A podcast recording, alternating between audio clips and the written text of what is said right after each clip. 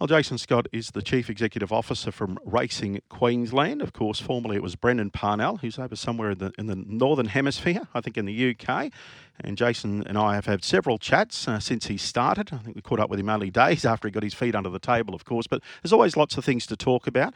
And uh, Jason Scott joins us. Good morning, Jason. Morning, Steve. Happy New Year. Good. Happy New Year to you as well. I'm just thinking with Magic Millions, this carnival, you, you can't sort of quantify what it does for the economy, can you, on the Gold Coast?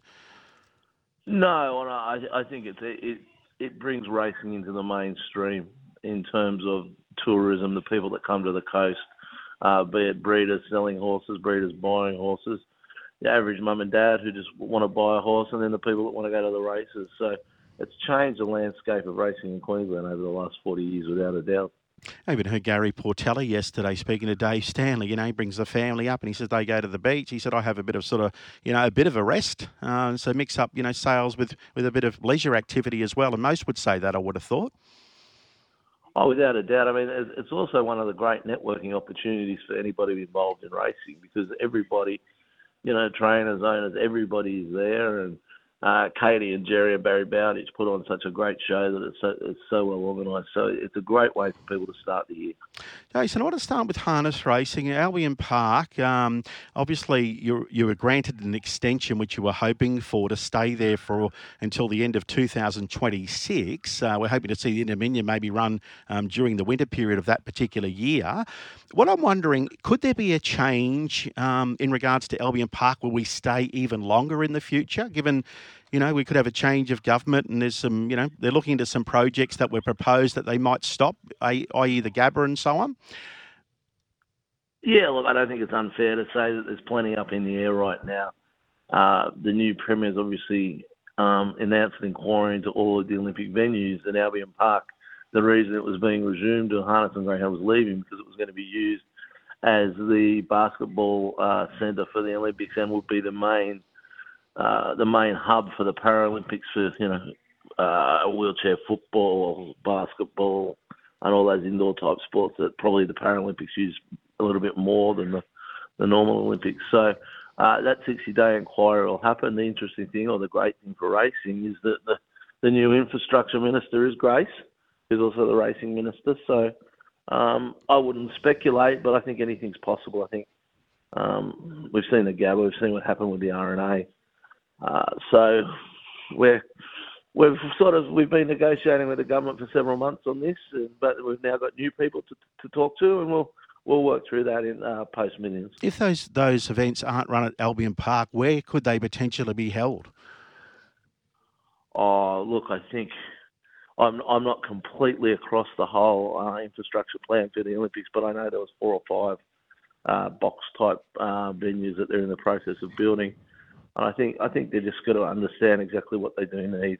Um, I don't think it's unfair to say that the costs might have got a little bit out of control there, and uh, some changes need to be made.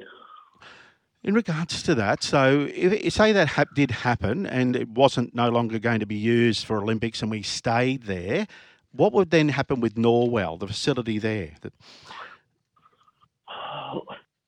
Look, again, I, I, would think you know if we stayed there, I doubt whether we would um, I wouldn't think we would. You know, the government are trying to we're trying to cut costs and not and not build too many more facilities. You wouldn't build another harness racing track. Hopes you could. I'd like to think that we might be able to talk the government into in getting some money to, to spruce up to spruce up Albion Park, which it needs, doesn't it, Jason? Yeah, I think I don't think there's that grandstand's a little bit old and tired, isn't it? So um, the actual track itself is still fantastic. It but is. Yeah, I think if we, I think I think it, it certainly needs some work. But we saw it in the Dominion night that the final particularly. Uh, you know, when you, when it draws a crowd and there's a couple of thousand people there, and the, the um, atmosphere and the the event that was put on by by the Harness Racing Club was absolutely outstanding. And I don't think anybody left there wouldn't wouldn't return to another Inter Dominion. It's just got so much history. We know the Gallops were there years ago, and we had the Creekers, and then when it first started, it was Boutique, Speed Pacing Capital, and Silk's Restaurant. I know we're not going to get back to that magical era, but yes, uh, I'm, I'm, sure a lot of people would love to stay there if that ever present if that was possible. Yeah, and look on top of all of that, it's possibly the best location for a for a racetrack anywhere in Australia. It is very close to the city for those that people don't realise. Across the road from the Brecky Creek, just in the road from Doomben and Eagle Farm. That's Albion Park. How's that boutique greyhound centre going? Um, you know, with these three tracks, straight track, one turn, two turn at Purga outside of Ipswich. How's it progressing? Yeah, the contracts have been signed, work's been started out there, and we're we're on track to have it finished by the back end of this year. So um, we've we've we had a little bit of a hiccup there with this Swiss Greyhound, but that's sorted. We've extended a lease. oh right, they came to the party, did they? Early, till early 2025.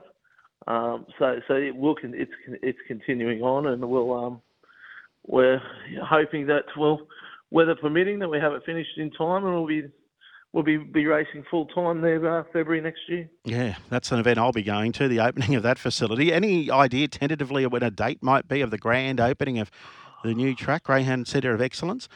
Yeah, probably the grand opening. We're probably looking at February. The thing with greyhounds, we'll, we'll drip feed because you go, you're going from one track to, oh, sorry, two tracks if you include Ipswich. And so all of the dogs, the racing dogs will want a trial before they race there. So it's not like thoroughbreds where they, they just, they'll turn up or a harness race or they'll turn up and race, but they all want to have a couple of trials. So we're going to have to run hundreds of trials for a couple of months, you know, to get the, the dogs used to all three tracks. Uh, so we'll probably have a soft opening, start racing there once or twice a week. Um, hopefully back end of this year, aiming to be there in February, racing eight times a week. And Capalaba's future, um, that that'll remain, won't it? Even though there'll be a straight... very much part of the future, very much part of the future. Calabar, Capalabar, I think it's um, another another fantastic day out for anybody that's uh, living on that side of town. Um, and it's a niche, and we and we need it. So, you know, definitely part of the future. Yeah, I said yesterday, they're resilient, that bunch there, aren't they? And they're hardworking as well. You know, they've been through floods and fires and they just keep kicking on. Oh, they, they are. And, you know, um, it, it's, it's, it's potentially not in the perfect spot uh, in terms of what happens when it rains, but Capalaba is part of where we see the future in Southeast Queensland racing and slightly out of Southeast Queensland racing is Bundaberg which we're going to upgrade. It's currently a grass track, and we'll make it a loam track to, to fit in with, with the other most of the other tracks in southeast Queensland. What would be a big time frame on that, Jason? Oh, I'd like to think we can get that started certainly the first half of this year. Any other projects that you've got on the radar? Obviously, everyone's got their hand out. I know what it's like, and the dollar will only stretch so far. Um, but is there any other thing projects on the table at this stage that you might explore this year, 2024, or next year? Yeah, you touched there on the dollar, um, and what we're seeing for the fir- for the first time since probably the digital wagering age is that we're seeing a downturn in wagering, and that's not Queensland, that's everywhere. I mean, Victoria have cut have cut prize money in all three codes. New South Wales forwards estimates reduced, and we're we're seeing exactly the same thing. And racing's racing's revenue now comes with the new deal purely on the back of wagering. Wagering, we're down about 10, 10 12%. So that means there's a little bit less cash for some projects that we'd like to undertake. Um, and right now, we've pretty much got a hold on most of them, with the exception we, we, do, we are upgrading the lights at Redcliffe Harness. Um, but there's a few things we need to do. There's some stables at Cairns and Townsville we need to get to. Toowoomba lights we need to relook. That they need they need fixing up. Uh, we need more stables in southeast Queensland, which would probably be a development in the middle of Deagon. Uh, but look, these are things that we're not going to get to in 24, but we've got to make sure we've got the money too. And then the, and the, the last and the biggest one is our grandstand at Eagle Farm. Uh, it's probably only got two to three years more life. Uh, the John Power stand. So we've we've got to find a solution to that one as well. Mm. When you say 10 or 12 percent downturn, what does that mean in dollars to the listening audience? Roughly forty million dollars. Jeez. Um, yeah, but I mean, it, it, kind of makes sense. We've had twelve interest rate rises. Um, I speak to the uh, wagering service providers regularly. They're, they, they're obviously feeling it, but what they are seeing is most of the all the big companies, your Tab, your Entain, your Sportsbet, are seeing the same number of bets, but people are just having less bets, uh, less less uh, a smaller volume. The average bet size is down. We're seeing that the the big the big metropolitan racing's holding up pretty well. Uh, the smaller the smaller events, if people still want to bet on the premium events, the smaller ones we're just not seeing the turnover that we were getting. But you know, I have to believe it's cyclical. Interest rates will turn around, cost of living will go down, and people have more disposable income. could we see prize money cuts, Jason? No, we won't. We won't. We won't cut prize. Well, sorry, I should never say never, but that certainly is our plan. And the minister, I've spoken to the minister about it. Uh, we we certainly in the in the foreseeable future have no intention of uh, cutting prize money.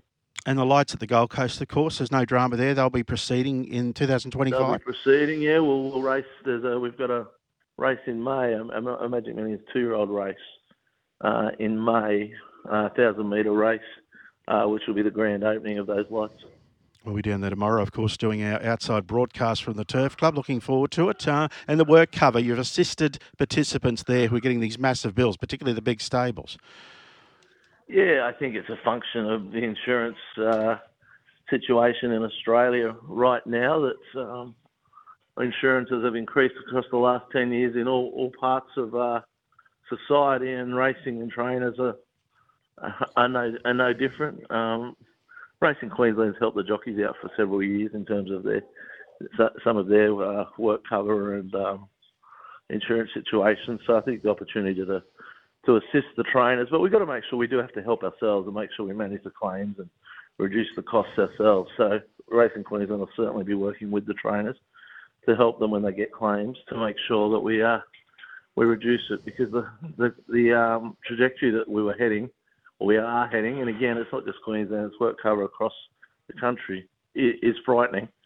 And um, the only the only answer for us, and like, thank you, very thankful for the Owners Association who who backed us on this, as opposed to I see the Victorian Owners Association have come out and come out and harpooned uh, when Victoria tried to do something similar, but you know, I think working together as an industry, we're a much better chance to get a result. Yeah, he didn't mince words, did he, Jonathan Munz, you're referring to? I am. Yeah, Gary Cunningham and his group up here were fantastic support. Thanks, Jason. We've covered a lot of ground as usual, and we'll catch up in person finally at the Magic Millions. Have a coffee or something. Thank you, Steve. White with one, mate. You can shout. I'm an orange juice drinker. okay, thank you. Jason Scott joining us, the Chief Executive Officer from Racing Queensland.